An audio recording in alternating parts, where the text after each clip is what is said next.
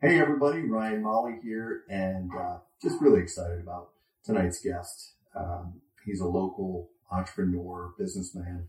Um, he does video production for his kind of full-time job, but uh, literally, he's such an interesting guy. All the different things he does, from hunting, fishing.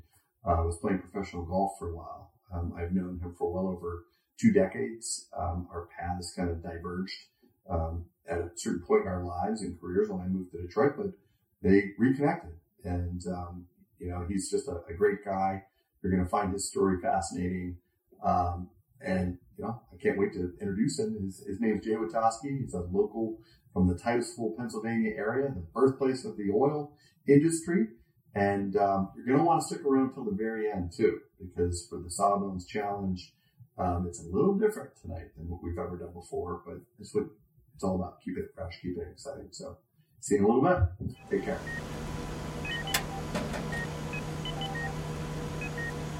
All nurses to the nurses station.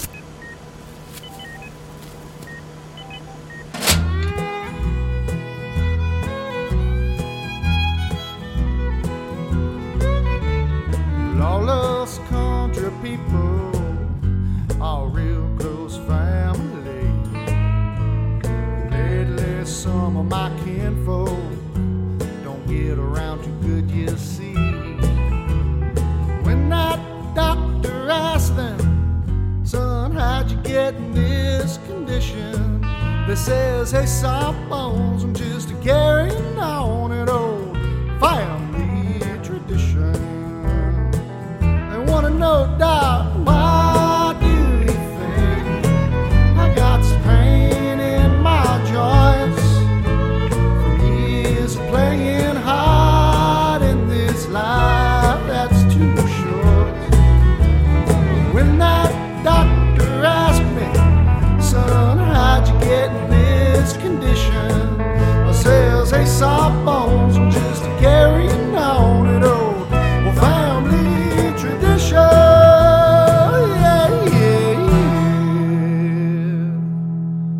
Tell me all about it, Doc.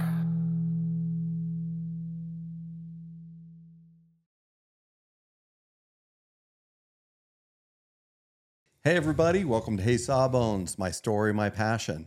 So, first things first, I want to welcome you guys, and I really can't wait to tell you guys the story of how my guest that's here today and I met, and also just to share his story.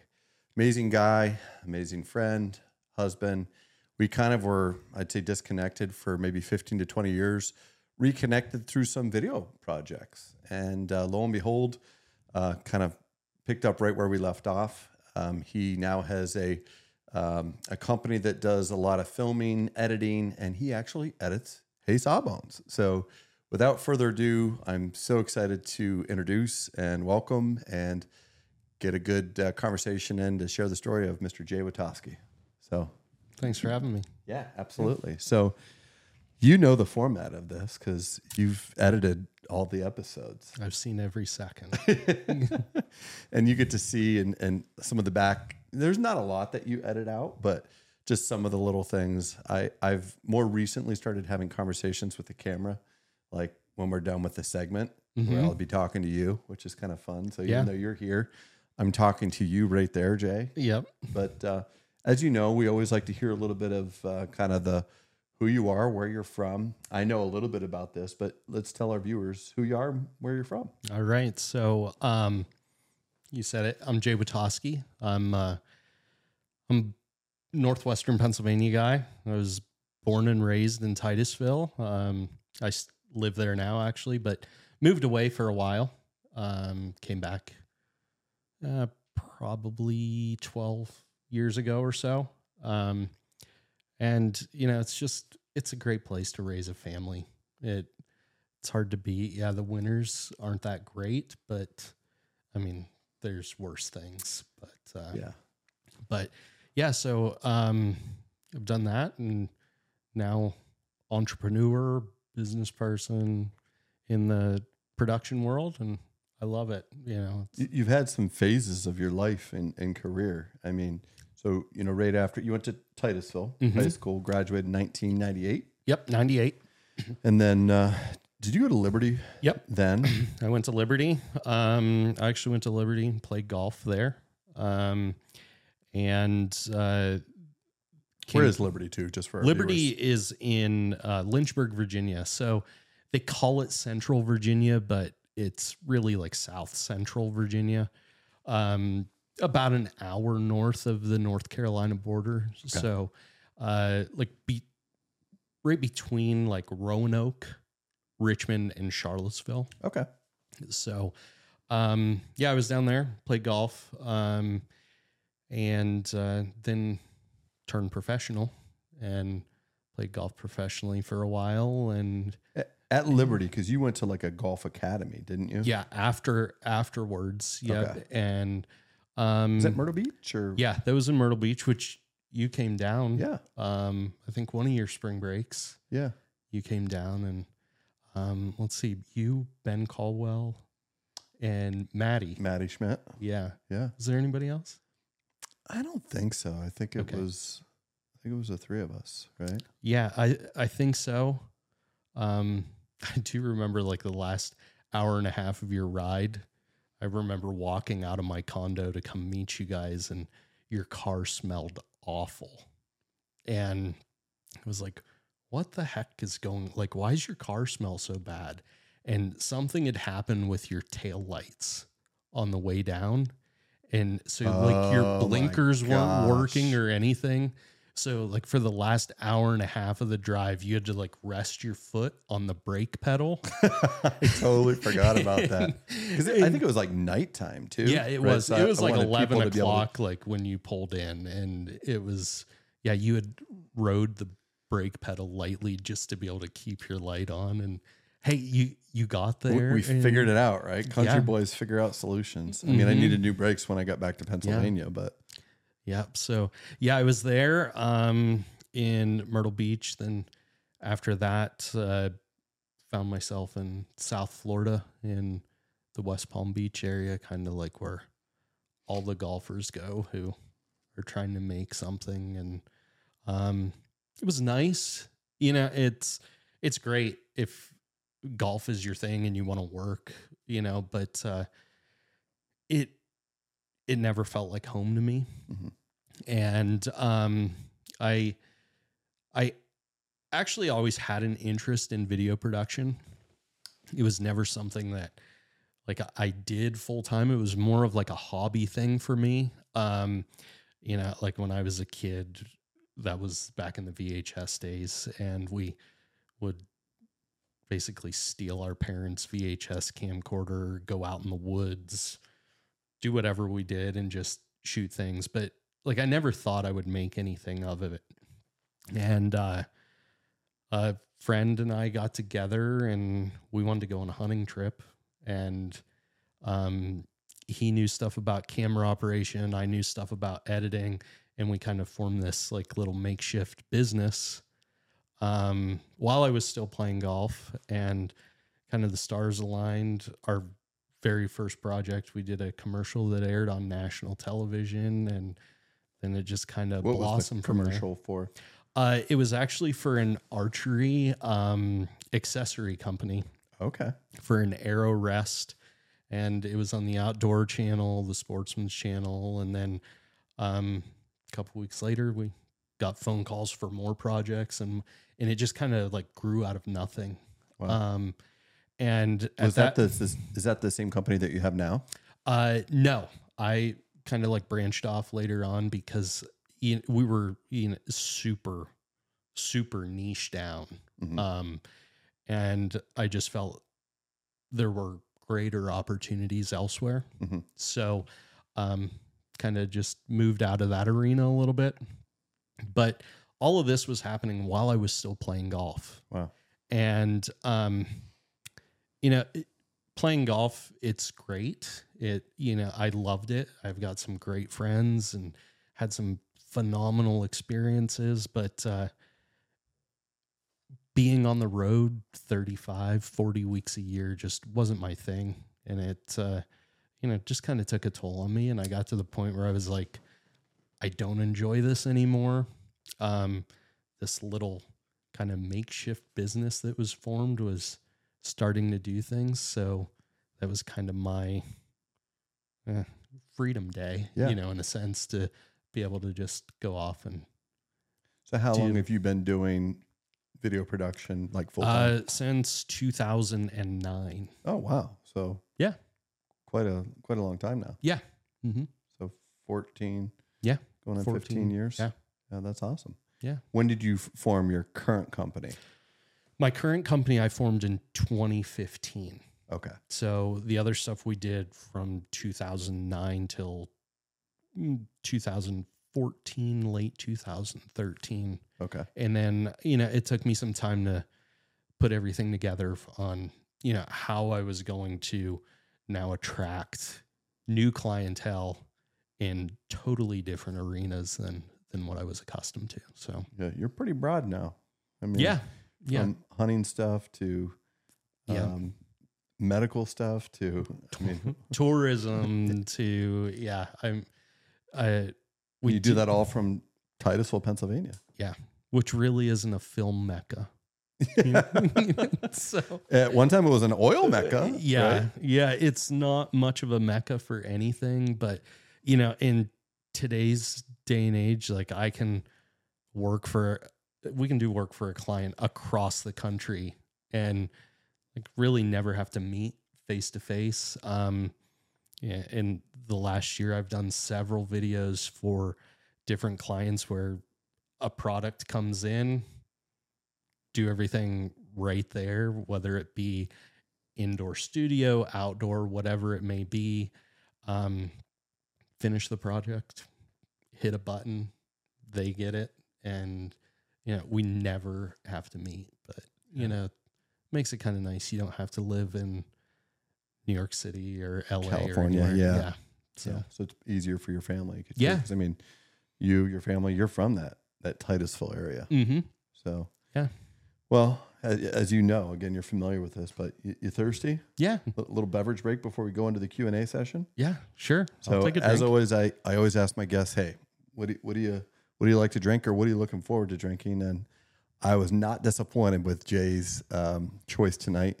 It's a Pennsylvania staple, oldest American brewery, and you guessed it, folks, Yuengling Lager. So let's bring it out. All right, let's do it. And if you want, while I'm getting this ready, you can tell a little bit of. I mean, remember, my mom's watching, you got some kids watching, but if there's any fun PG versions of Yuengling stories that you can you can share. So, um, in all the drinks that we've had together, and I said this to you earlier, like this is probably the one beer we've consumed the most of together. Definitely. Yeah, I mean we've uh, we've consumed a fair amount together, but um, this is probably the most, and uh, I don't know if we need to go into details, but I'll say when we went to Dave Matthews, that was my first Dave Matthews concert.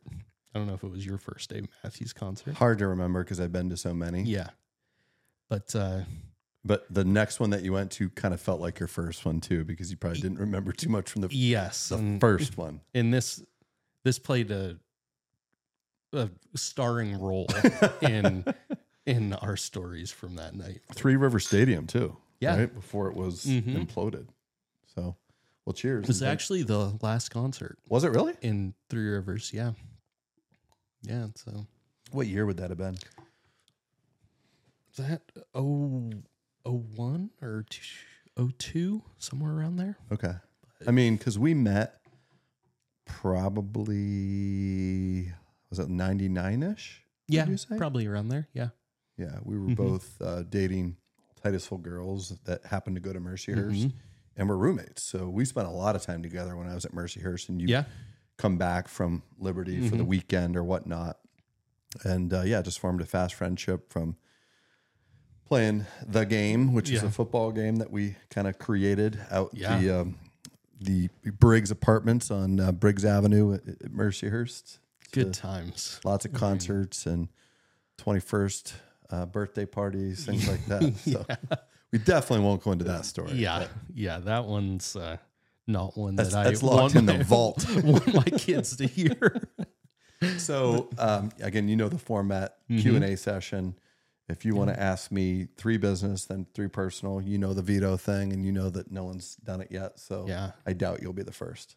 yeah, I, I'm pretty open. I'm not worried about it. So, um, so I'm gonna go right into the hip and knee question. Okay.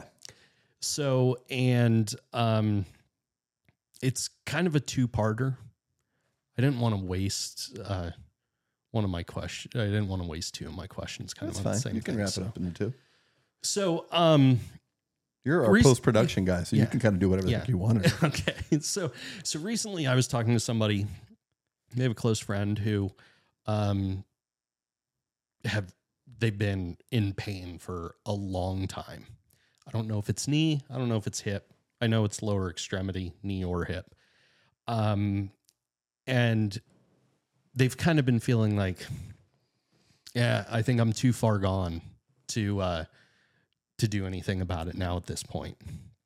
Um, so part one is is there ever a situation where somebody's too far gone because they've been waiting too long? And then on the flip side of that, for younger people who are active and all that type of stuff, um, is there anything that can be done in your younger years to prevent or not prevent, but we'll say Postpone save the life lifetime of their natural joint.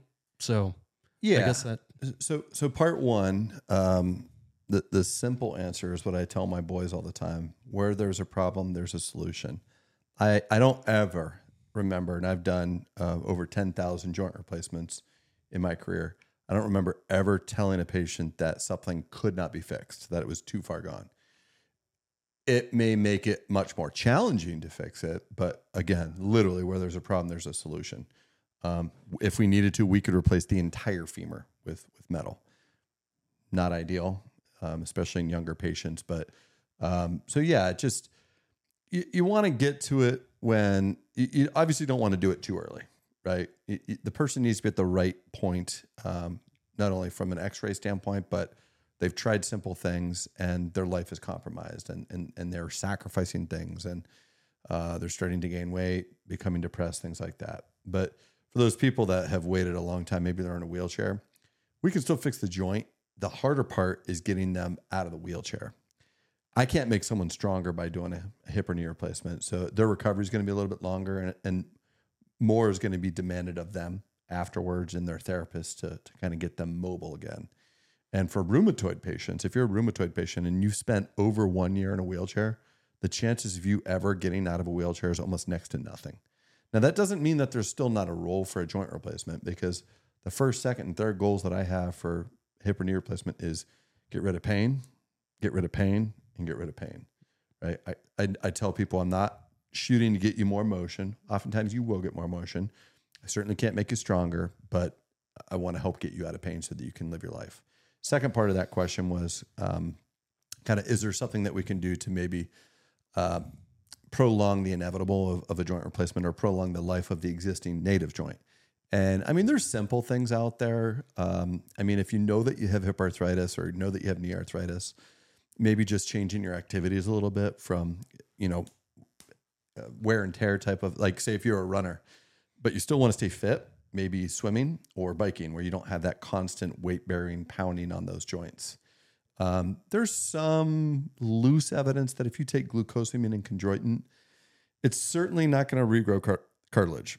Once that cartilage is gone, the cartilage is gone. But um, you can help preserve any remaining cartilage that is left by some of these vitamins or supplements. But there's no magical bracelet, joint juice, injections, pills, supplements that are going to kind of reverse the wear and tear. But it may help to kind of allow you to live a little bit longer before you need a joint replacement. great. Yeah. What else? So, um, you know, marketing isn't all that I do, but it's something like I'm I'm drawn to. So, um, with you just recently celebrating your Freedom Day, um, I've always wondered when you came when you were back to Pennsylvania because I know like you used to go out when you were in Michigan and you would do like little seminars, even at the Panera Bread, Mm-hmm. Yeah. whatever it may be. Um, when you came back to Pennsylvania and after you left the practice or the group that you were with, who they're a pretty well established group Yeah. in in Crawford County.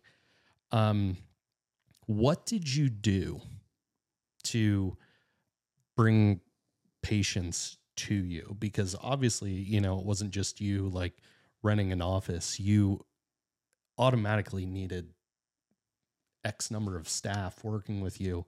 So you needed to get it rolling in pretty quickly. Yeah. What what did you do to get out there to get people to buy in that Dr. Molly was where they needed to go, whole health was where they needed to go. So kind of like go backwards and what yeah. did you do there? So, um, real quick kind of timeline. Uh, 2015, I moved back to Pennsylvania late November. Uh, actually, I moved back in October 2015.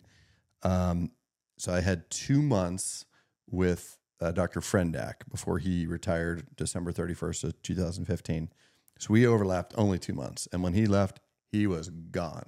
Right. So he kind of established and created a very, very solid foundation for arthroplasty or hip and knee replacement in Northwest Pennsylvania, in particular the Crawford County area, Meadville. Um, so I, I owe a tremendous amount of um, gratitude, appreciation, respect uh, to him, and I, I've told him this many, many times. Um, and and when I kind of stepped in there in November, we we overlapped for two months. The concern was that um, he was doing probably 700 joint replacements per year at that point, a ton. And the concern from the group, from the hospital, was that those numbers were going to plummet. And and I'm not trying to get too businessy, but like you need that volume, you need those numbers for the group to work, for the hospital to work without taking major financial hits. Um, so I was I was committed I would, to like I'm going to prove myself, and I'm going to prove these people that I can do this. Um, I can continue to do, um, offer tremendous first class service with hip and knee replacements. Um, and this is not a, a dig at Dr. Frennick at all, but but to bring that level up even more, right? And some of it was just what I was doing, right? Like direct anterior hip replacements. He was never doing that. He learned that later. He came in and studied, became a student. He came into my OR for two straight months in 2017, right before he decided to come back in 2018 when I started Whole Health. And he became a student of anterior hips, and uh, he now does anterior hips as well. He was doing more of a traditional direct lateral approach. Um, and I did partial knees, which you know he he had done a couple early on in his career, but was more of a total knee machine. Did some hips, but was more of a, a, knee replacement surgeon. So um, bringing in new techniques that weren't being done, not just in Meadville, but in Northwest Pennsylvania, no one, even to this day, no one's doing direct anterior hip replacements. They may say they are, but um, they're they're learning. They're on the very cutting edge. The the first part of that growth curve, which is frustrating, and there's potential a lot of complications that occur during that learning curve. And then there's some people that kind of um, tell people that they do it, but they maybe do it five or ten percent of the time, whereas I do it ninety nine point nine percent of the time. Same as doc- with Dr. Frendick. So offering new th- services that were not being done before, and then continuing with my patient education. Right, I needed to get out there and let my patients know that first and foremost, I was about quality of care and education. That was always paramount to me. That's how I built my practice in Detroit, and that's how I um, planned on not only continuing Dr. Frendick's legacy, but making it even better and bigger. And my first year in Meadville, I did uh, over 800 joint replacements. So wow. they thought I would maybe do 250 to 300, almost more than half cut. And I actually grew the business my first year. Now, the it was all about timing for me. Um, had I done that right out of fellowship, I would not have been prepared to number one do the volume, number two do the volume to the quality that I was doing it, and to be able to make the business work. Because my first couple years in Detroit, I literally built from zero to 75 joints my first year. Then I went from 75, I doubled it to 150 my second year. Then I went to 225, I think, and then my last year, um, I did over 300. So it was steadily ramping up, which 300 joint replacements for any surgeon is a tremendous number. Uh, it, it doesn't sound like a lot compared to what I do now, but but it is a very very high volume. um, more than most surgeons do across the country in a year. So education was big, and I was still doing the seminars. I was getting out into the community. Um, I was doing some in Erie. I would go to senior centers. I still do that now. And then I did a once a month seminar at our practice in our lobby. And I made that a mandatory thing. And to this day, I've done that for 14 straight years now of my practice. So it was a combination of new service line techniques. Um, the other big one was outpatient surgery. No one was doing outpatient surgery, and no one still is. Literally, no one in the area does same day joint replacements other than whole health. So giving people kind of like things that they want, but didn't realize were options. Does that answer it? Yeah, absolutely. And then That the staff good. too. Um, that was a big one too because starting whole health. I mean, it, it, yeah, I'm I'm one spoke in the wheel, literally Mm-hmm. one spoke. I yes, I'm the captain of the ship, but without all the other spokes, without all the the rest of the teammates or crew members, there is no whole health. Right. I Mm-hmm. have an amazing team at the office. I have an amazing team down at Edgewood Surgical Hospital um, that make me look better too because Mm-hmm. of the compassion that they deliver, the quality of care that they deliver, the attention to detail that they deliver.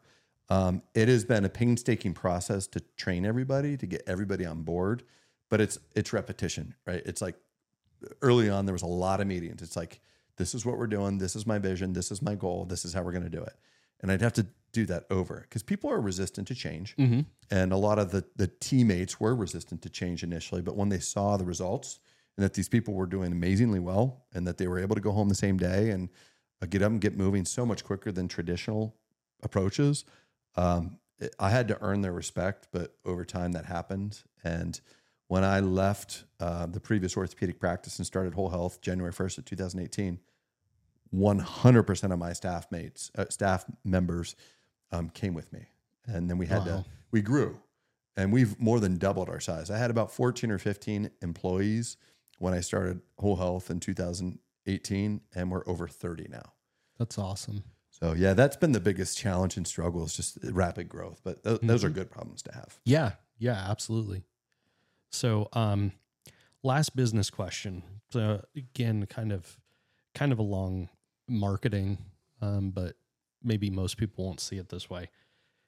Kind of the best companies or brands in the world in terms of marketing, telling their story, all of that type of stuff. Um, they don't put their product like at the forefront. Um, they put the consumer at the forefront or make the consumer the star of their uh, star of their show and they let their product like support them like Nike for example um you want to get fit? Great go get fit. Let us help you. Like you're not going to get fit because of Nike but let us help you. Sure. and I've always kind of observed whole health that way too. Um, why, why is it like so important to you that you kind of create this phenomenal experience for patients? Like an, experience that they're not used to, like with the beautiful office and just kind of that relaxing environment. Not that it's not sterile, but not that typical cold office feeling. Like why why was that so important for you to kind of let them be the star and provide this great experience around them? Yeah. So um, I, I'm glad that you asked that question because I've put a, a tremendous amount of time and effort and energy and resources, investing money uh, to building whole health, not only like the logistical side of whole health, but the physical side of whole health too. So the building, um, and you know, I, I've I've caught some criticism from other orthopedic surgeons that I'm friends with and colleagues with that when I told them I was building my new office and kind of explained it to them, they're like, why? They're like, reimbursements going down every year, expenses are going up every year, and you're going to build this $3 million office. How, how do you even justify that? And um, why would you do that? And I said, because I had this vision, right? It, and it was to build a state of the art uh, and you explained it perfectly. Um, it, it, it's it's warm, it's inviting, it's like nothing you've ever seen. So for me, you know me, I, I think outside the box, and um, I use a lot of um, inspiration from other successful companies, whether it's a Nike. A huge one for me has always been Disney, right? Like they go above and beyond, right? It's like a magical experience. You walk in, you're just you're mesmerized. You're looking left, you're looking right, you're looking at Cinderella's castle, you're looking at, you know, the the tree there. Um, what's the one from the Swiss Family Robinson tree, which is super old but still super impressive. Yeah. like everything that they do is over the top. And to me, it wasn't just show. I wanted to put like my money where my mouth was and to to deliver this first class experience. And I love the word the, the fact that you chose to use the word experience too, because to me that's what it is. So bringing the patient in, the first thing they see, they're like, "Wow, this is different, but I like it." Then they see the face at the front desk. It's a friendly face. It's a welcoming face, a warm embrace, you know, and it's filled with education. There's TVs all around, constantly streaming patient educational information. Over 32 TVs in my office. Every exam room has its own TV. You, you've seen all this. Um, uh, the fireplaces, the educational suite. Um, but it, it's the staff too that it's the process, right? So it's not just your standard, okay, here's your problem. We'll get the x rays. Doctor's going to be in in a couple minutes. And, you know, five minutes later, I- I'm in, I'm out. You need a new knee. See you later, type of thing. It's if I was doing this myself, or again, I always say this, but I'm dead serious. If my mom or dad were going through this process, which they both have, they both have had uh, multiple knee replacement procedures. How would I want them to experience this? How would I want my loved ones to experience this? And it's first, best in class, over the top, um, and it's not like frill. It's it's mm-hmm. real stuff, right? And it's to make this really anxiety provoking, scary operation that you're about to have. Literally, we're cutting the ends of your bones off, right? I mean, mm-hmm. like, how scary does that get? It's mm-hmm. barbaric when you think about it. But how can I put people's minds at ease by just the environment? Oftentimes, in a couple of my rooms, I have some soft, like spa like music going. You know, there, there's just features that I feel like are are warm, soothing. Edgewood has the same kind of feel. It doesn't have the same vibe in terms of like the natural elements with wood, but um, so it's it's I I'm all about senses too. Like for me, um, when I eat a good meal, it's got to really present well. It's got to look beautiful. It's got to smell beautiful. It's got to taste beautiful, and it's got to be in a great environment, right? Because I could have a gourmet meal, but it's a dump, and it's just not going to be quite the experience as if it's the full package. So I needed to have it the full package. Yeah.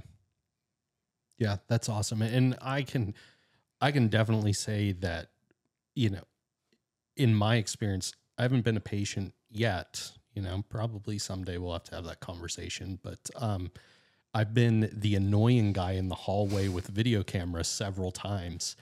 And even for me, um, your staff, every they make it they make it feel like even though there might be 10 people in the lobby um they make you feel like you're the only one there and uh they stop they do like it's very over the top like disney It's, culture, right? awesome It's yeah hard to It- create that culture from Mhm. scratch, but again, it was just time. It was repetition. It was multiple staff meetings. It was my my leadership team is amazing, so they meet with staff on a weekly basis Mm-hmm. to just kind of keep the emphasis on what it is, and that is first and foremost the patient, hands down.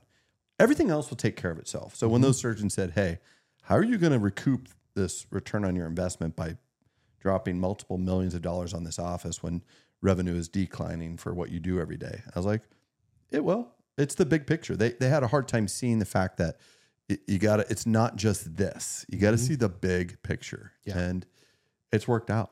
yeah it's awesome So it's, it's it was a risk, but um, I'm not adverse to that. yeah not at all So personal stuff. yeah personal stuff so um you know i in a sense i feel like a cheater like sitting here because um i think i've told you this like i write down every question that everybody asks. So um i don't want to come in and ask you any questions that so apologies like to your wife and stuff. I'm gonna avoid those. So um first question I have for you is something that you're comfortable sharing. Um, what's something that something about you that's interesting, unique that most people don't know? Oh my gosh. Interests, whatever it may be. Wow. Um, I wish my wife was here because she would she would rattle off a bunch of things that, um, you know, I, I think because it's me, I I don't really think of anything that I do that's really that super interesting. Um, I mean, I'm I'm pretty artistic. Um, I haven't drawn or painted for a long time, but um, that was really one of my best skills growing up. And um, I just remember like my art teacher, uh, my guidance counselor, everybody was always kind of like, yeah, you should definitely go into art or some type of design, right? And and I've been asked that question before, like, what would you do if you weren't an orthopedic surgeon? And it's most likely like an architect or some type of um, design, uh, drawing something, building something, creating something. Um, so I guess to to me, that's probably something that I and maybe people do know that because they know that I kind of designed my office and um, my basement here. I designed all this kind of.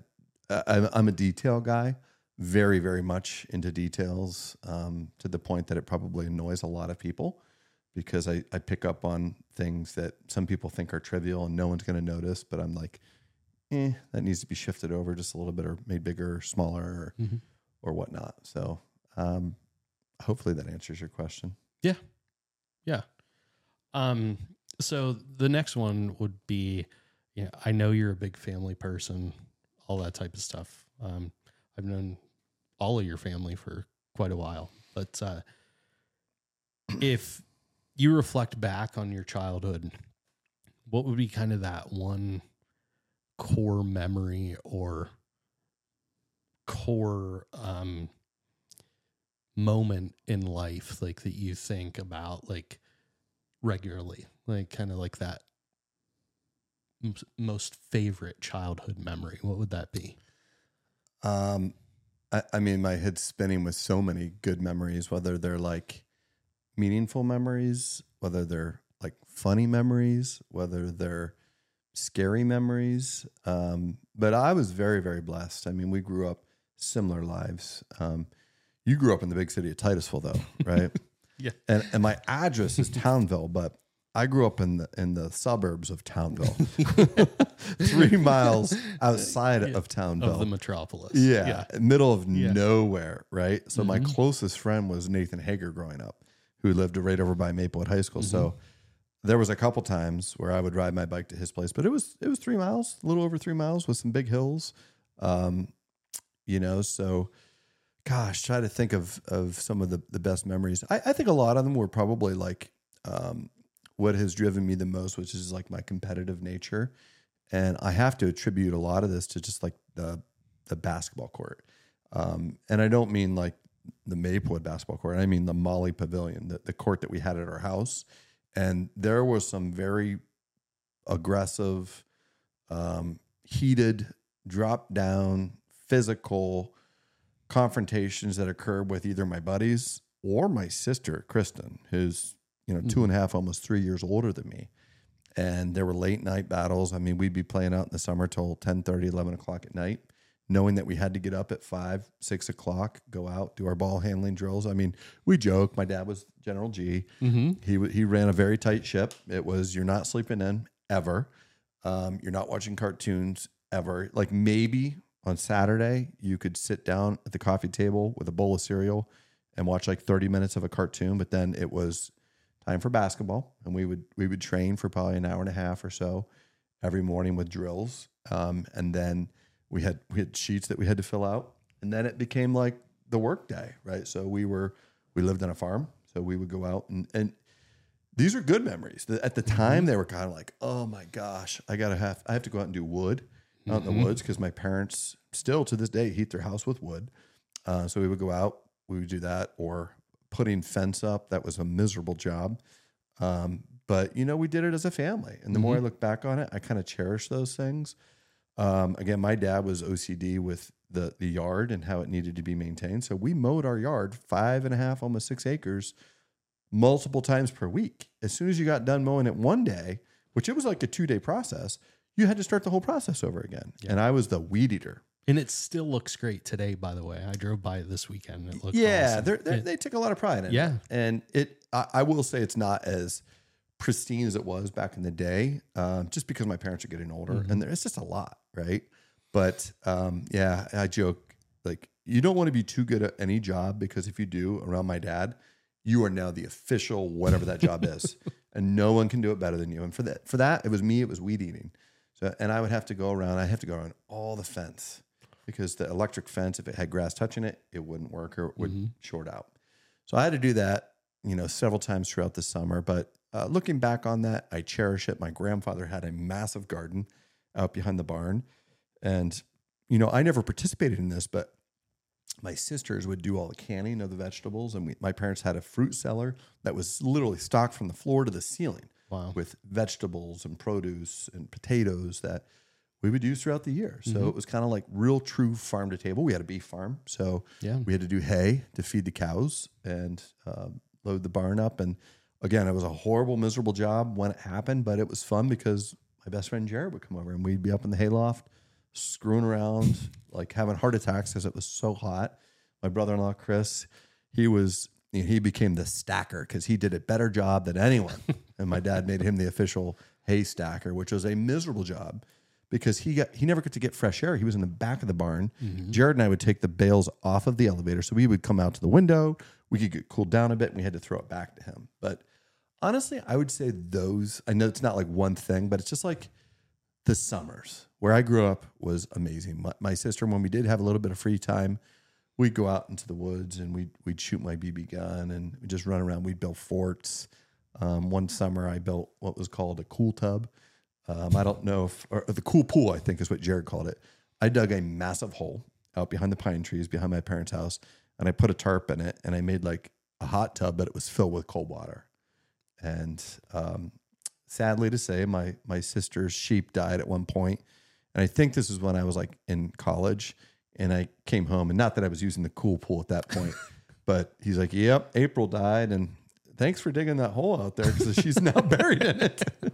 and they've buried a couple more pets in there. They just keep stacking them in. and Wow. so, Yeah. So, but uh, yeah, just simple farm life. It, it was great.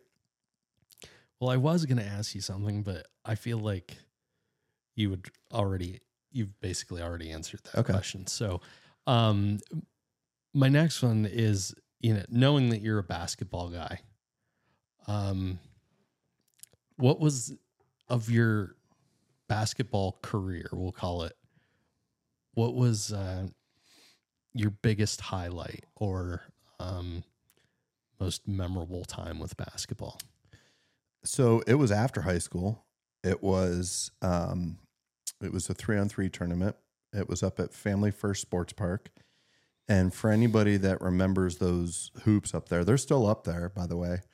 Um, they were metal poles with metal backboards, metal rims that were three rims thick. The worst shooting rims in the world. Remember, we talked about the Yeah. Titusville YMCA three on three metal backboards. Uh, I'm sorry, uh, wood wood backboards, wood frames. They were shooters hoops. I They're love so those. soft. Right, you could Yeah. Mm-hmm. shoot it and it'd be ding, ding, ding. It'd bounce around for a while and it'd, it'd go in. Yeah.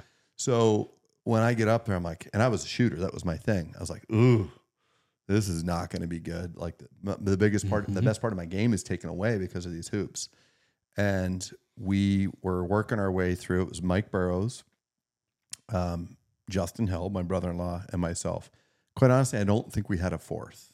Um, most you always had a fourth for a sub. And I can't remember what happened, but we did not have a fourth for this particular tournament. So we were tired. And we're coming through the bracket, and there were some really good teams. We get paired up against a buzzsaw. It was a, a cathedral prep team. So it was uh, Julian Blanks, who was their star and played college ball. I can't remember where he played college ball, but you'll be able to look it up probably. Yeah, yeah, we can and- look and- it up. and show some photos Yeah. of him. It was RJ Fiorelli, who's Okay. still in the Erie area. Uh, it was Graham Witherspoon. Graham was a really big um, African American kid, super funny. I remember going to basketball camps with him growing up at Edinboro, and he was like a comedian, but he was big. He was probably like six seven, six eight, and just thick, big body. RJ was kind of a slasher, and then Julian was everything. He was a point guard, but he could shoot, and I believe he was a lefty too. So we're like, oh geez, um, well this is going to be like a quick game, and I, it was one of those moments. Um, it was kind of like when I played in the Coquitlam member guests, where the stars align, and you literally just everything I put up didn't even hit the rim, and it, they were all threes, and we buzzsawed them. We demolished them. At the beginning of the game, everybody there was like a couple people around watching, but I don't think anybody was paying much attention because they're like, oh, the prep boys are going to just bury these no name guys from the mm-hmm. country.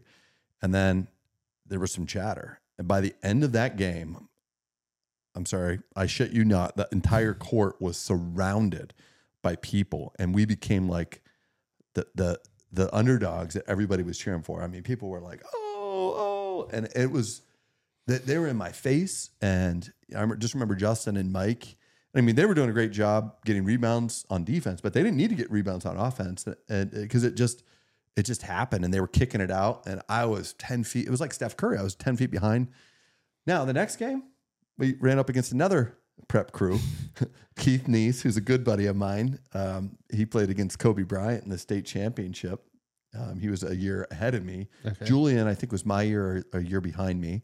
Uh, I think John Trokey was was on that team, and I can't remember their third or fourth player, but Keith was watching that game, and Keith was a, a lockdown defender. He was quite a bit shorter than me, but man, he had my number, and I don't think I hit the rim the next game. so it, was, it was a short lived moment, but Hey, Uh, it was a moment. it was a moment that I'll never forget. Even my buddy Mike Burrows to, to this day, he'll be like, dude, I'll never forget that day when you just caught fire. He goes, you literally did not miss a shot and you were shooting from 10 feet behind the three point line. So one of those just special moments that you, Yeah. you tell your kids about.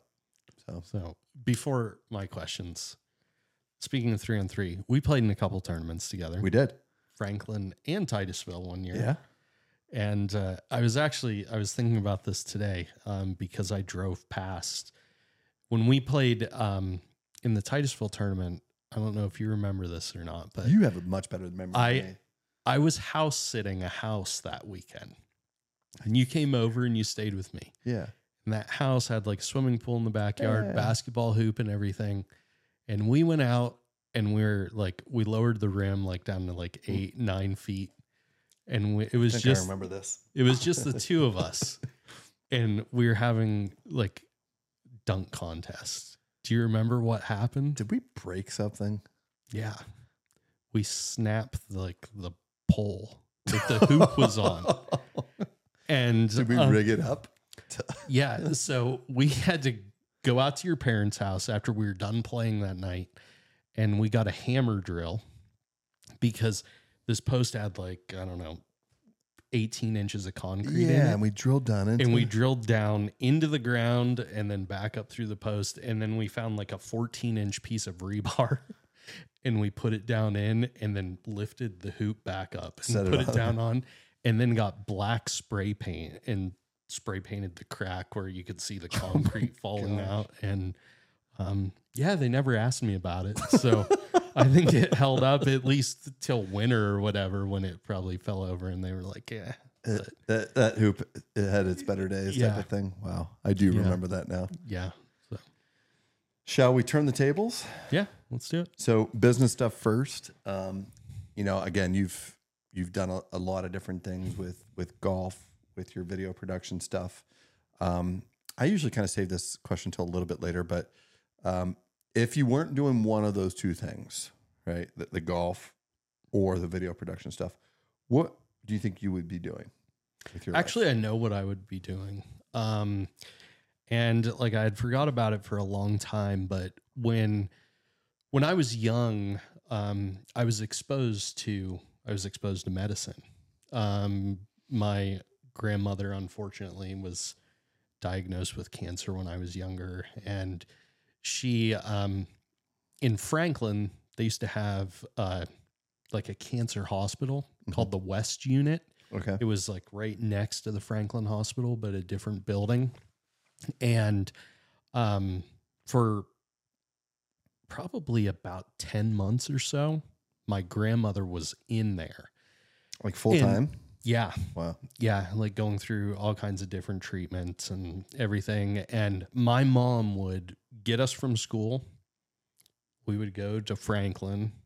We were in the West unit. Like, How old just were you, by the way? Just so I. fourth, fifth grade. So Okay. probably like 10, 11 years old around there. Um, but uh, she would literally like pack us dinner, pack our pajamas. We would go to my grandmother's room, do our homework, and eventually get cleaned up and usually fall asleep on the way home. But um, she had a great oncologist. His name was Dr. Kirkland. And um, he was I don't I don't know if he was this way with all kids or whatever, but he would explain things to me, you know, talk about things and for the longest time um I always said I wanted to be a doctor. And um a clear clear in the high school and everything. And I wasn't a very good math student. Um and I can remember my high school gui- guidance counselor asking me, like, 11th grade, like, what do you want to do? Um, and I said, you know, I'd like to be an oncologist or, you know, do some form of oncology. And um, he was like, yeah, that's not going to work. You're not that good at math. And like, kind of just like discouraged me completely from that. Told me to go into like different fields or whatever. And, you know, kind of pulled pulled the rug out from underneath me or took the wind out of my sails. Um, and it's funny, uh, about a year ago was the first time I went into the OR with you. And um, I remember coming back home that night, like after we were done, and like my wife Michelle, she said, you know, how was it? Like, I can't believe like you would go in there and film that. And I just looked at her and I said, it was one of the greatest experiences of my life. Like I feel like I completely wasted my life now. Um, you know, like not, you know, and I say that like kind of tongue in cheek Yeah. because I love what I do, And you're but, amazing at what you do. but if, um, if I wasn't doing it and I could kind of like go back in time, that's, that's definitely what I'd be doing. would you want to do oncology? Um, or just you know, in medicine? again, I I think like that's what my exposure was was at that time. Um, like now, like I having you know kind of had like the up close and personal experience of seeing you in action, doing what you do. Um, I just I love the idea of helping people, you know, giving back however you can and kind of restoring life. So mm-hmm. I don't necessarily know that I would say like, yeah, I do oncology or, you know, anything. But that was your first but- exposure that kind of yeah. That was kind of the first up close exposure that I had that, you know, just kind of guided me towards wanting to do that. But yeah. So, my superpower question. I like to ask people this question. So, if you had to say Jay Witosky has one professional or personal, like what's your your super strength that allows you to be so successful at what you do with your your production company? What would Um, it be? You know, up until a couple years ago, I don't know if I could answer that question. Um, but really, I would say it's my problem solving capability.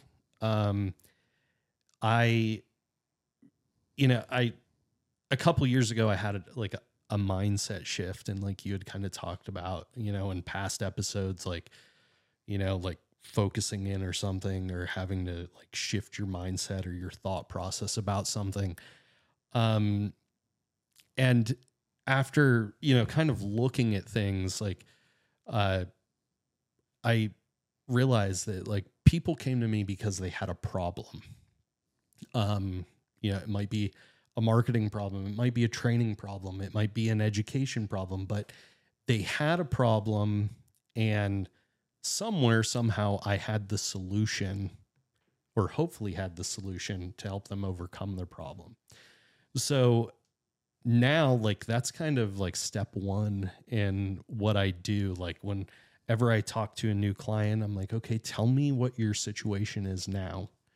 And why do you want video? What is this going to overcome? And, you know, you being a business owner, um, one of the most difficult things we have to do is like to be completely honest and adm- like it's not really admitting but be open about where our deficiencies are. And we all have them i mean even the biggest companies in the world have deficiencies. Mhm.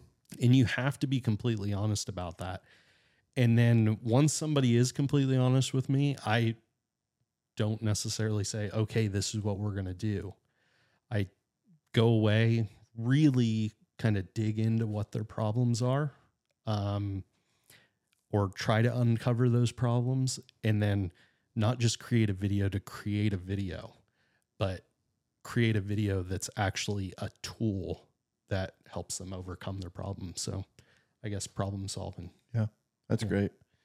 Yeah, I love um, as I again I have these all these little Mollyism quotes, but where there's a problem, there's a solution. But no matter what it is, I always enjoy um, when you first get the problem. It's not always like pleasant, Mm-hmm. right? But when you dig your teeth into it and you get an opportunity to say like, this could be fun to try to solve this, to figure out how to make this better. Mm-hmm. Um, so I like it.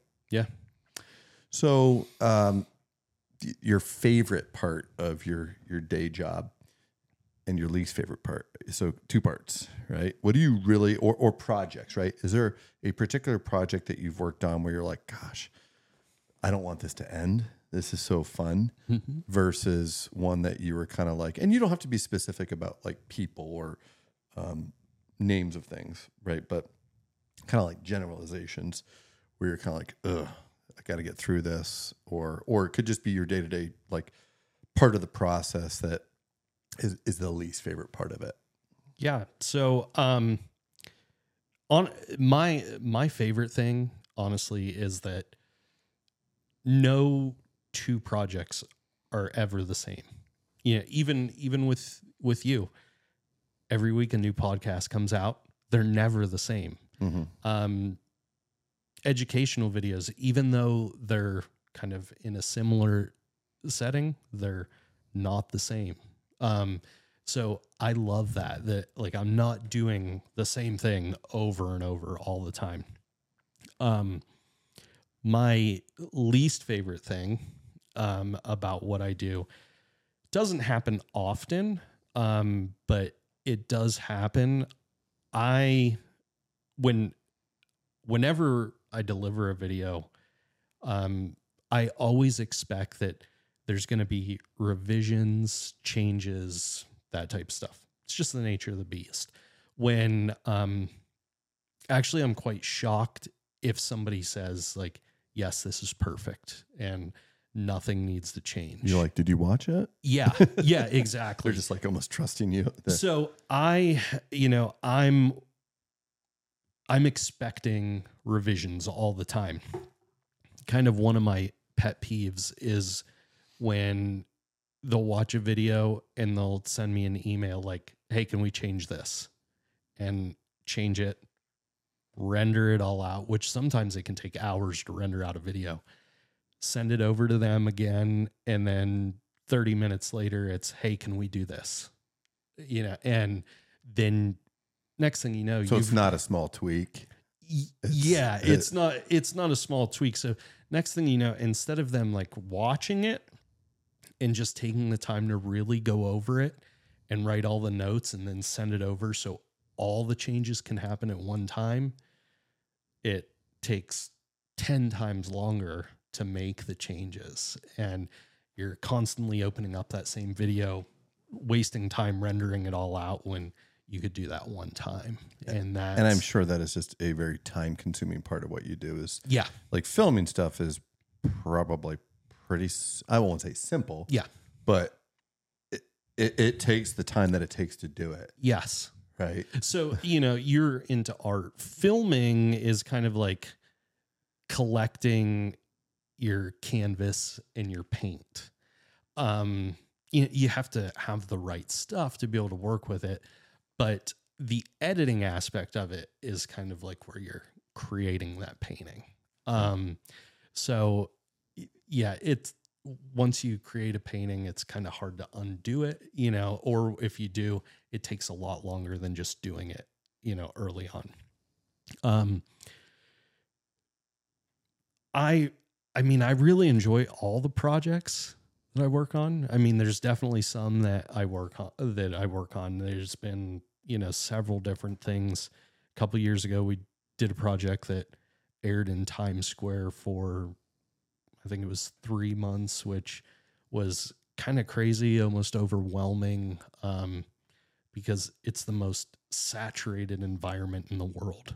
So, um, I honestly lost sleep over that, like thinking, how are we going to make something that stands out in that environment? Yeah. And we ended up getting great and great feedback, but um, my all-time favorite projects are like the projects where we can do something like to give back, um, whether it be like for veterans organizations or whatever. And back in 2010 or 11, I had the opportunity to spend um, seven or eight days in uh, South Texas with, um, I think it was nine different guys from the Wounded Warrior Project, Oh wow. and um, it was a great experience. I don't want like the animal rights people to, but we uh, we were.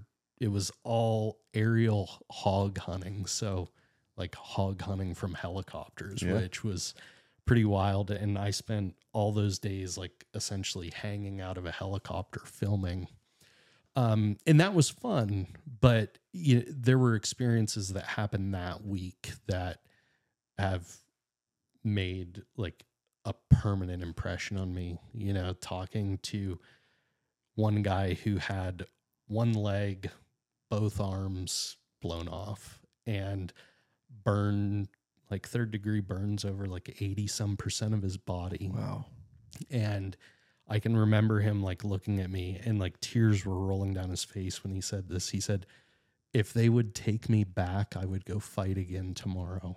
And like, you know, it's not necessarily the project, but all the experiences that come come along with it that that really make it what I enjoy. Yeah, the stories, right? Like Yeah. you meet so many interesting people in life, Mhm. and uh, whether it's what you do for a living, what I do for a living, um, you know, I just really enjoy my interactions with my patients outside of the operating room, getting to talk to people, and um, just just hearing kind of again what makes them tick. And again, again, probably one of the my favorite things about this project, the podcast, was, and I didn't know how much I would enjoy this. I just thought it would be a cool thing to do. But man, has it been fun uh, just being able to sit down and talk to people that I know and think that I know well, like even yourself. But then I learned so much about them that's truly inspiring to me Yeah. and hopefully to our viewers that, um, you know, it would be very boring if I just had a doctor on here every single episode. I mean, there's different par- areas of medicine, and, and, and I've had several doctors, and I'll have several more, but to have you, to have Jared Oaks, to have Bill Spiros, to have Anthony Santoro, to have um, all these people, different walks of life, doing different things, it keeps it fresh. It keeps Yeah. it like it, it's inspiring to me. So, um, Yeah. personal stuff. Yeah. Fire away. So, um, I know your your family, your your dad, your mom, your two sisters, uh, growing up in the Titusville area, again, small town community. Yep. What would you say is kind of your favorite kind of childhood memory or adolescent, even high school memory of growing up in that type of community and kind of the impact that it had on you as just like a, a man today, a father, a husband? Yeah. Um you know, I won't I wouldn't cha- trade my childhood for anything. I think and you experience this too, like growing up in a small community, it's kind of a double-edged sword. Like um it's everybody has your back, but also everybody kind of knows your business at Yeah. the same time. So um it's kind of hard to get away um in a sense when you live in a small community. Um most of my like favorite childhood memories um either revolve around like the time I spent with my dad or my grandfather like when we could get away like and go to the woods, go fishing, whatever it may be, like you know where you'd get to hear the stories from the grown adults when they maybe get a little loose with their tongue and you'd hear stories that a 10 or 11 year old wasn't supposed to hear at the time. Um you know that's that's kind of what i loved. And like with growing up in a small community it wasn't like we had to travel a couple hours to be able to do that. It was literally like out our back door. Yeah. my grandpa would call and do you want to go fishing? And from the time he picked me up it was five minutes until we were at the stream or wherever we were going. And um i just i really cherish that because it, Now that grandfather is that the one that you shared the story on LinkedIn? Yeah. So hmm very powerful story, very powerful quote. Do you mind just sharing that for our viewers? That was today, Yeah. and So- when I read it, it was just one of those things that you know I, I see a lot of things on LinkedIn. I love quotes, hmm I love stories. So if you Yeah. don't mind sharing that, this isn't one of my questions. It's So yeah, bonus. so um, actually today would have been his birthday, and that's kind of what inspired me to put it up. But uh, I got to be with him a couple days before he passed away, and um, we were sitting. It was probably close to midnight. Um, he was, uh, he he he, he had had lung cancer and it had spread to his brain and he was having some hard times with some things so he actually moved in with my mom like for his last few months um and i was back kind of visiting at the time and so it was just him and i sitting there talking and How was- old are you at this point? 23 maybe So you're an adult, yeah yeah, young Yeah. adult. yeah so um you know and he was telling me like these stories about what him and his brothers and everything like crazy things that they were doing as kids and um just out of the blue he looked at me and, and he said jay i want to tell you something he said it's okay to regret something that you did it's never okay to regret something that you chose not to do you know so um Kind of makes the hair on the back of my neck stand up. you- Yeah. you, saying that. yeah and um you know i don't i don't think he said it like to like make a profound impact on me but um i remember going up to my childhood bedroom that night and just kind of laying there like staring at the ceiling like wow you know like that that was huge. Um you know because like kind of back to your kind of back to your question like at this time like i was chasing the professional golf thing and you know while there's positives with a small town and ne- there's also negatives. And um you know i had a lot of people rooting for me you know like in terms of my golf career but i also had a lot of people like eh you're from northwestern pennsylvania like kids from northwestern pennsylvania can't do that. Um you know so that that kind of quote just hit me differently then like you know what? I'm gonna chase this and i'm gonna give it everything i have. And i've carried that on like into business and you know yeah there's times where it might be easier to go work for a production house somewhere or whatever and yeah have that security but um i've never been one kind of to take the safe road so Yeah. Yeah. Plus, there's no better feeling than being your own boss and doing things the way that you want to do them because you believe in the way you want to do them. yep Um, to me, that's the the best way for me, Ryan Mhm. Molly, to function. Yeah. Um, just because of my entrepreneur, and I know you're very Mm. entrepreneurial too. But yeah, that that quote um, resonates so much with me. And when I read that today, I was just like, wow. yeah It, it literally made the hair on the back of my neck stand up when I Mhm. read it, and when you again said it tonight. So thank you Yeah. for sharing that Yeah. because I know how special and important your grandfather was to you, as my grandfather was to me yeah and um, I don't have any awe-inspiring quotes from him. He was a man Mhm. of few words, but he was a man of action, and uh, was extremely hardworking. And um, but I, I fully embrace kind of that concept, Yeah. that mentality. So Yeah. it's awesome. Yeah. So you're busy, right? Yeah. You've you've got multiple kids Mhm. um, doing multiple different activities. You're Yep. just sharing how Ty has been doing like a lot of musicals. I know he's Mhm. very much into athletics too, and Yeah. um, it- I mean, you're, you're pulled in a lot of different directions. Mm-hmm. Um, what do you do for you, for for Jay, and uh, to help, like, keep your sanity, keep your your mental health and and wellness in Mm-hmm. check, um, and just something that you like enjoy doing yourself. Yeah. So, um, you know, I I have my passions. You know, everybody, I guess, kind of assumes that because golf was part of my career, that that's probably something I do. Um, to be honest, very very rarely do I play golf anymore. Um, I I love to hunt. I love to fish. I definitely don't do it as much as as much as I'd like to um honestly like for like what i do for myself and my sanity and everything is kind of just put everything away and enjoy time with my family um you know my kids range in age from 18 to 4 and um so i'm i'm very and there's very four, busy. Yeah. Right? Yeah, Yep. So, um, they keep, they keep us really really busy, um, but I I love my time with them more than more than anything, and that's that's really kind of what what I do when I when I need a break, when I need to get away, is actually kind of spend time with those that really keep me the busiest. So, yeah.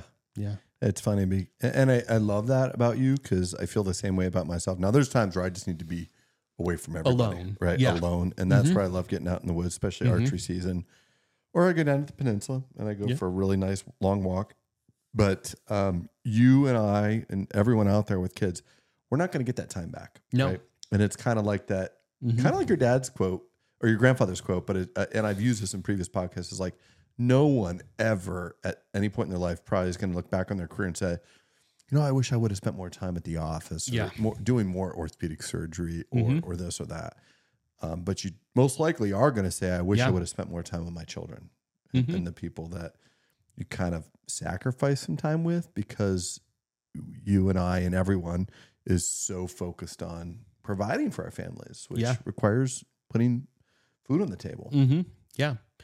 And you know, and I that's one thing that I like I really don't keep keep a secret at all. Like if like you saw my thing on LinkedIn today, um you know, LinkedIn, I think it's a great platform. I it's probably my favorite social media platform. It's the only Um, one I do yeah. personally. Um, and I get so much from it. But one thing that I really don't do on LinkedIn is I don't post a lot about, I don't post a lot about business or give marketing tips or video tips or whatever it may be. Um, I post a lot about my family when I when I do post on there, and really, you know, I do that because I want people to see like the true side of me, where that is who I am. That's my priority. Like, yes, your project is absolutely a priority, but um, there there have been times where, and I've never received any push negative pushback from this.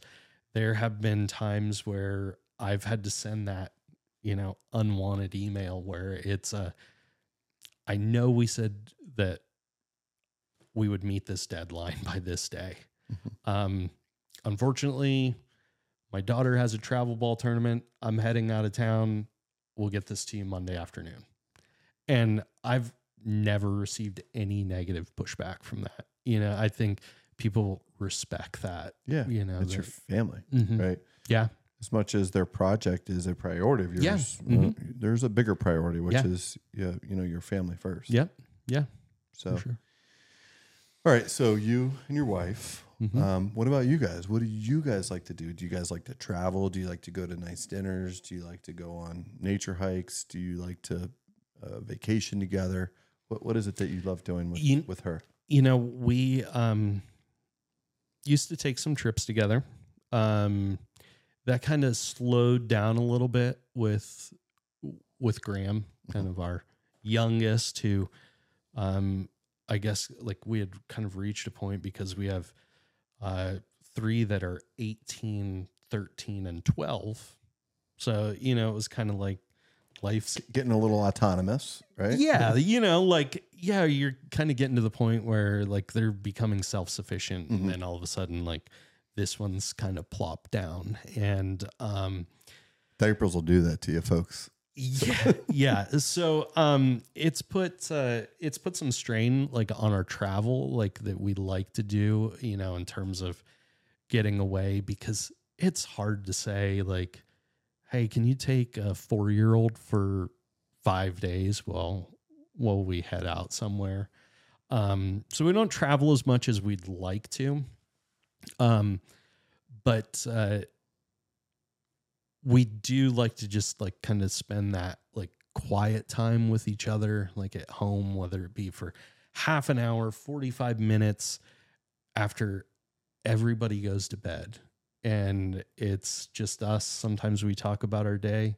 Sometimes we sit there and watch an episode of Everybody Loves Raymond, you know, but it's just kind of sitting there, you know, rubbing her back, just letting her know that, like, hey, you know, Being you're present with one important to me. Yeah. And, um, you know, we're not like big go out. I mean, we had that phase in our life a while ago. Um, it's just we're kind of like homebodies, really, you know, which which I'm perfectly fine with. I'm becoming more and more like that. N- Don't Mhm. get me wrong. My wife and I, we love Yeah. really good dinners. So if we get away, we'll usually do one trip a year. Mm-hmm. Um, like this year, it was our 15 year wedding anniversary. We went to Hawaii together, and there's no better time that I Yeah. have with her than when it's just her and I, because Mhm. I feel like I have her undivided attention, and she has my undivided attention. And we have amazing dinners together. We go on walks together. We go to the pool together. We work out together. So, um, and sometimes it's just like when we went to Hawaii, we literally we stayed on our time here. So we'd wake up at three in the morning. We'd watch a couple episodes of uh, Succession was the show that we were watching Yeah. at the time, and then we'd take naps in the afternoon and we'd watch more Succession. So, Mm-hmm.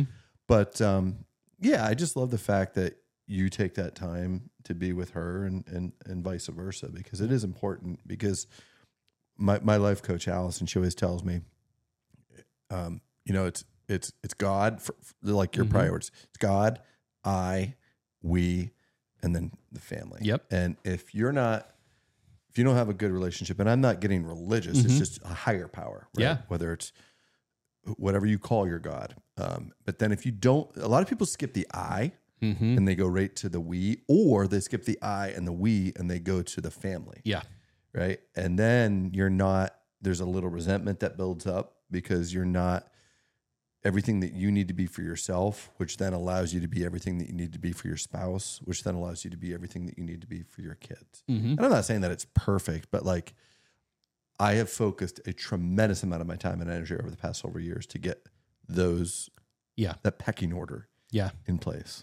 Yeah, and you know, I th- that's something that was kind of like ingrained to me, like as uh, in a young age, like from at least, like definitely from my mom. You know, kind of that same order that that you're talking about, and you know, like with with my wife and I, she's she's a kindergarten teacher. I mean, and so sometimes you know just being honest about it sometimes it's not the easiest thing for me um like when she comes home and she's just like i need a break you know it's like well yeah we all need it you know sometimes i'm thinking that but as, like i can definitely see it more and more and honestly one of my favorite things to do at least for her is like when she needs help with something like with school you know, at the time she might ask me like, "Hey, can you do this?" And I'm gonna be like, "That's the last thing I want to do." But when I get into it and I kind of realize like,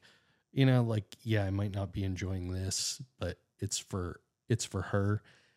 Then my mentality around it kind of changes, and and I really enjoy it. Like uh, she's had me come in and do video projects for her classroom, That's like awesome. like end of the year like type videos. Or one year we did um one for Christmas that the kids could like give their parents for Christmas. And um she is like the toughest client to work for, with and and by by far the worst pay like but um You at least get a back rub out of it. yeah but you know i i re i really enjoy that because it's kind of like that whole like we yeah. type thing kind of at the top and That's a yeah, really cool hopefully she sees it you know but I'm sure yeah. she does. Yeah. So- So shall we do the seventh inning sawbone shoe stretch? yeah So Yeah, let's so- have it. So I'm I'm gonna do something a little different. I mean, there's a couple episodes out there that still have to be edited that I haven't seen, but so I am not a shoe guy. Yeah, you texted me earlier. You're like, Yeah. I don't know what I'm gonna wear. Um, I was gonna bring a pair of shoes. Um, Dr. Colonna kind of beat me. I was gonna bring a pair of golf shoes that have traversed the grounds of St. Andrews, Augusta, and Pebble Beach, but he beat me to the Augusta thing, so I didn't bring those. Anthony, why'd you do that? Yeah, yeah, exactly. But um, then I was gonna bring a pair of flip flops to be the first person to wear a pair of flip flops, maybe I don't know the other. Yeah, ones, no, but, no one's done but it yet. yeah, but no, I just threw on kind of like my daily Adidas kicks. Um, I don't really have a story behind them other than my wife got them for me for Father's Day. So And they're comfy. Yeah, yeah. I mean, I don't think I've So- ever seen you in the past year and a half in anything other than Hey Dudes. Yeah, that's a that's a staple. That's kinda what I for- thought I'd for the in, most but- part. But um, I did bring something shoe related that I tried to keep hidden from you, Well, you, and it's this guy. and and the reason I brought this was um, in our house we have this shoe closet, and the shoe closet is like my nemesis because um, one of my pet peeves is like walking in the door and the shoes are kicked everywhere with four kids and you can't find a um, matching pair. yeah and- and i'm always like pick up your shoes so uh, they pick up their shoes and they throw them in this closet that's become the like shoe the closet junk drawer. yeah, yeah, essentially. And the other, eh, this was a couple weeks ago. Um, like I was kind of on like a rampage tear because there were shoes everywhere. So I opened up the dreaded closet and I was just throwing things in, and this little shoe rolled out. It's been two and a half years since Graham wore this shoe. Like I thought it was gone a long time ago.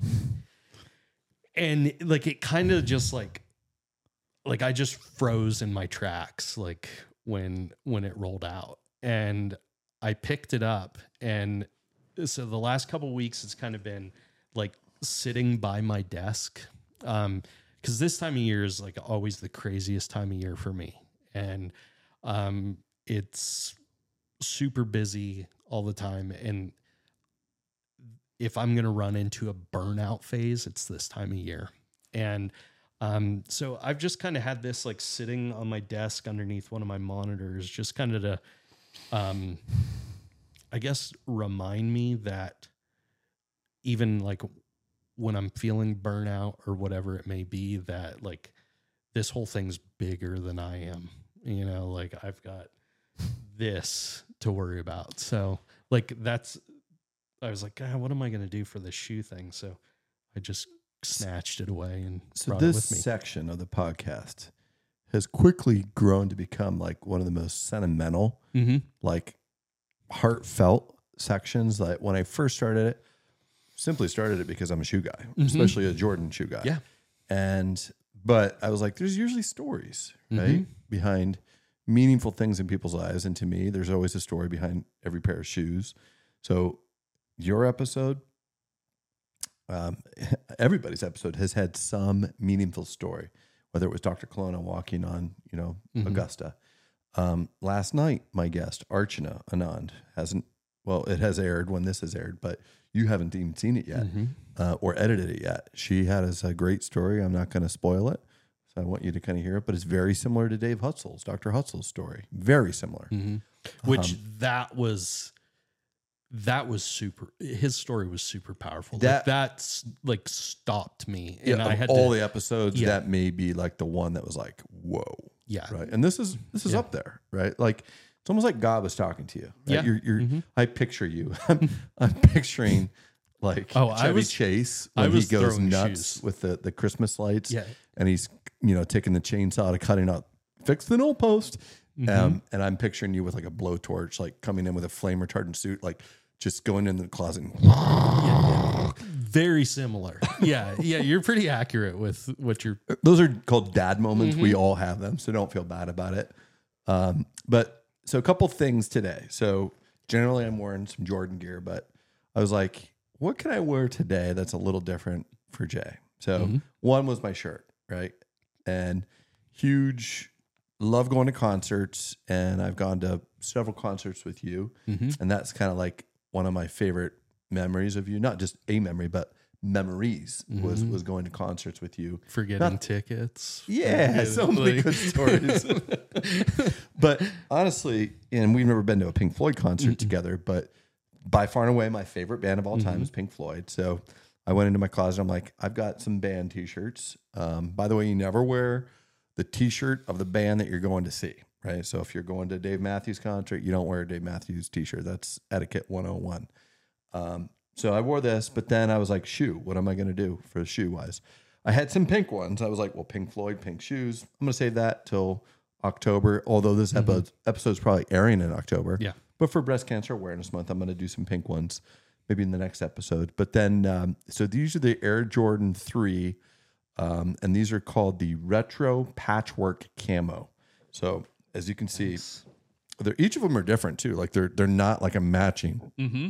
set. The right's different than the left, but they have different areas of camo. And knowing that you're a big outdoorsman, huge hunter, especially archery, um, and I've gotten into hunting more more so recently with with archery. Um, It just seemed fitting to to do this, yeah they're great and it and it kind of leads into the next section, uh, the Sawbones Challenge, folks, and um, we're gonna do something a little different tonight. So it's a little dark.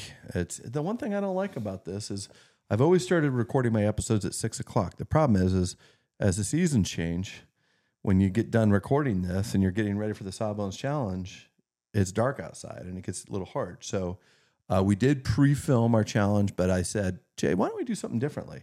And we kind of tossed around a couple different ideas, whether it was a putting competition.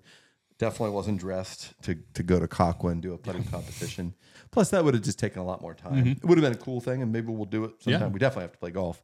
But um, again, both liking hunting and stuff. I was like, well, what we could do, we go to my parents' house and we could shoot a bow or a gun or something like that, and do a Sawbones like hunting challenge, so to speak. And then it was like logistics of getting the camera there and making sure that we got the footage by the time you wanted to edit it. So I was like, well, Luca has a little crossbow. So tonight we're going to do a crossbow outdoor backyard Sawbones challenge. And uh, looking forward to it. Yeah. So it's already been done. I'm not going to spoil it. I'm going to let you check it out here in just a little bit. So stay tuned. Once we're done with the challenge, we'll come back here. We'll do our conclusion and uh, on to Thursday night football. This is the opening yeah of the NFL season tonight. Chiefs and uh, Lions. Lions.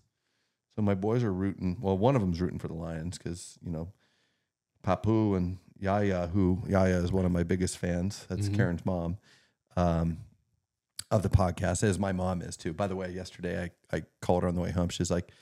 Yep, I'm pretty sure I was the first one to watch your podcast this morning. Woke up 5:45 and um, 6:01. I, I I opened it up and watched it. good you have regular followers Yeah, now, and so- Karen's been loving it too. So she's been like, I'll come home and she'll have uh, her AirPods in and she'll be listening to it, and she's like, oh, I really like that episode.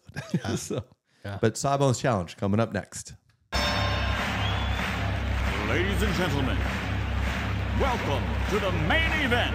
Hey everybody, Sawbones Challenge, but this time we're going backyard version, and we're going to change it up from basketball to something that Jay and I both like to do: shooting bows and arrows. But we're going to shoot a crossbow tonight. So this is uh, my son's crossbow, and uh, same kind of rules. First one to hit the target five times, and um, Luca, why don't you bring the, the target out?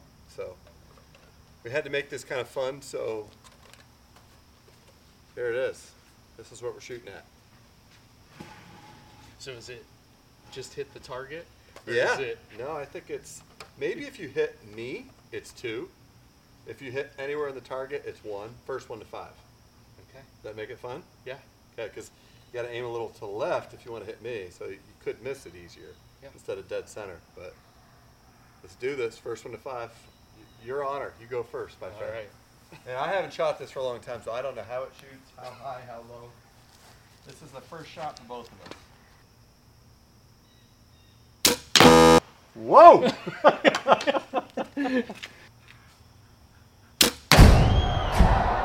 All right, we got some contact. I don't. Is it on the right? It looks dead center. That Right. was right.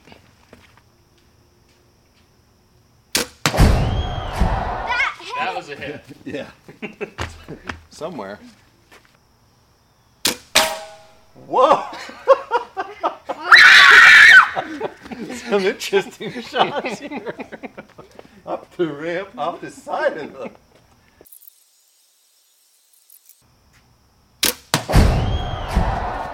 Good contact. Another hit. Did we get a double? I, I aimed a little left this time. Oh! Contact! Finally. Did he get a double? Finish him. Oh! Hit it. Finish him! looks like Right in the jaw. Oh, keep it there. We gotta go over to the camera. Ooh,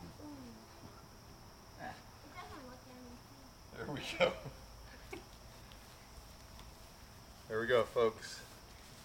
That was fun. The, the backyard was fun. version. Finish him, shot. Right there. Finish it. Thanks, buddy. Yep. All right. So I want to thank our arrow retrievers, Luke, uh, Michael Molly, Santino. What's your middle name? William Molly. All right. We'll see you in a little bit for the conclusion. Stay tuned. All right. Welcome back from the Sawbones Challenge. Uh, so, kind of in conclusion, Jay, um, you know the question. Where do you see yourself? Five years, 10 years? You still in Northwest Pennsylvania? You moving to become a golf pro down at Augusta? Or what, what are you and your lovely wife and, you and know, doing? I, you I definitely see myself. I mean, I'm still going to be around here um, for sure. Ten years from now, our youngest will be 14. Um, you know, so I don't really see us in a position to up and move then. Yeah. Um, my wife has a career that she loves at your elementary alma mater. Maplewood Elementary School. Yeah. So. Teaches with my sister, Shannon. Yeah. Um, so I see us, you know, in the 10 years still being around here. You know, definitely um want to continue to grow. Um I'm not one of those people who kind of lock myself down to a certain projected path. Um I want to be fluid to be able to kind of provide the service where it's needed the most. Um grow. My older kids will probably, I mean, well, Sydney will be in college next year. Um, the other ones will be in college. I just want to be kind of healthy, happy, just enjoying life. Enjoying life, Yeah. right? And Yeah. I have no doubt that you will be successful both professionally and personally. Uh, you always have been. I love the fluidity Mhm. because I, I think the same way. Yeah. Do I think I'll still be an orthopedic surgeon doing hip and knee replacements in 10 years? Absolutely. Mhm. But it'll look different. I, I, Yeah. I can't explain or I, I can't predict what that difference will be, yeah. but still be in Northwest Pennsylvania and um, same, enjoying my family, enjoying my wife, enjoying my life, Yeah.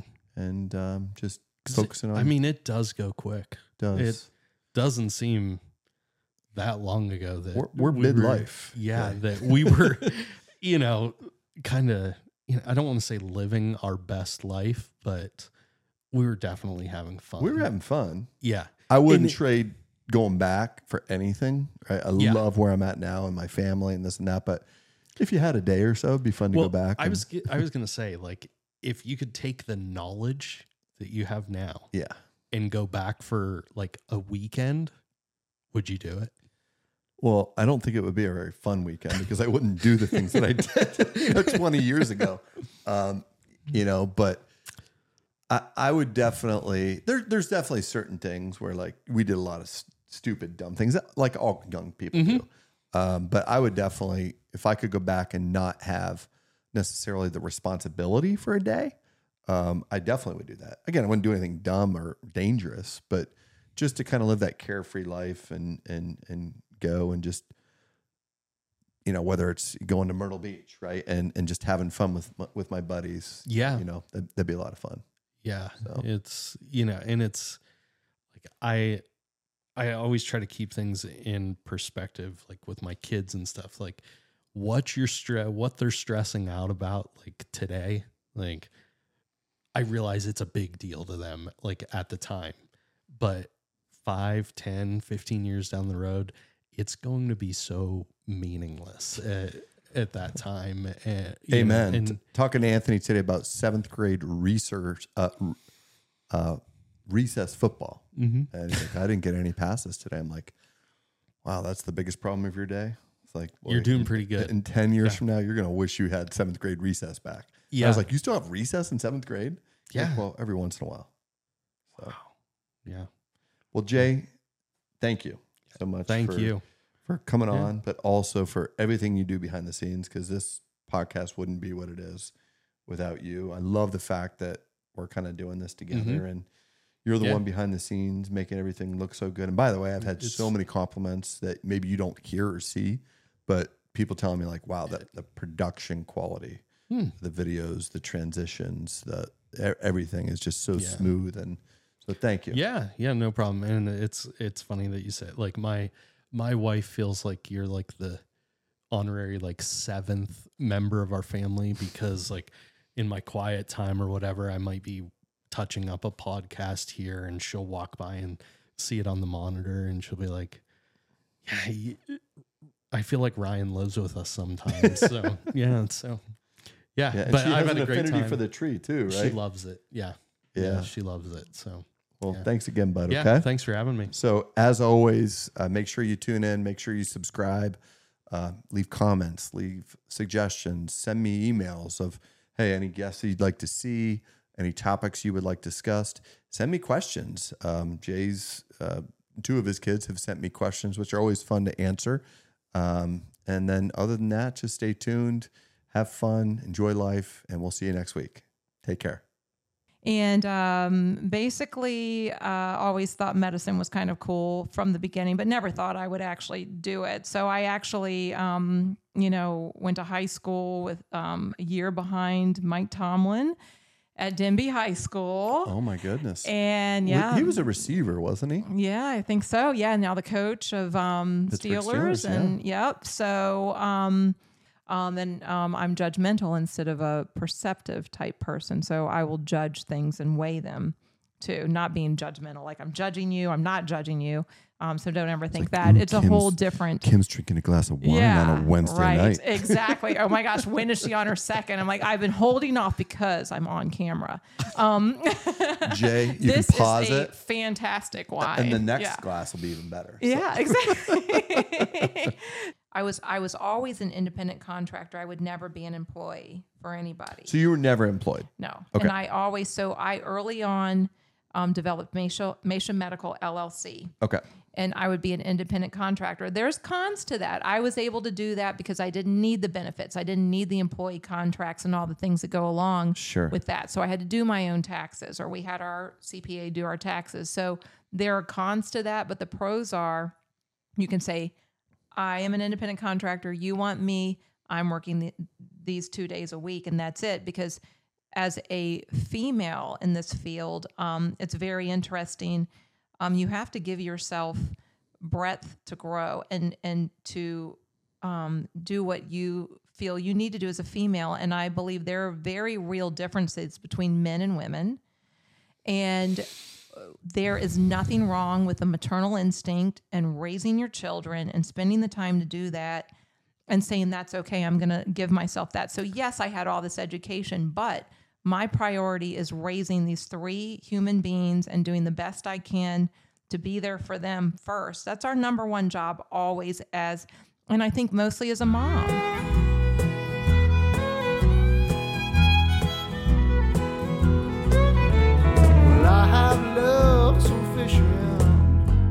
in the outdoors where I'm free.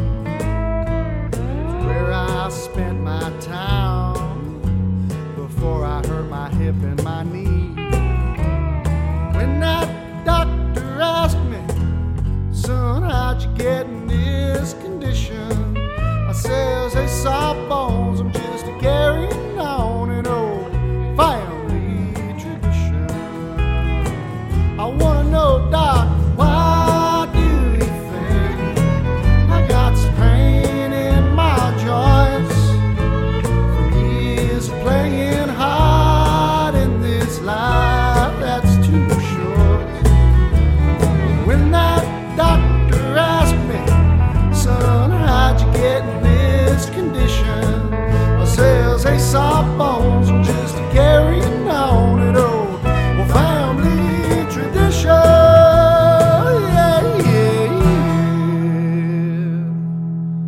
Tell me all about it, Doc.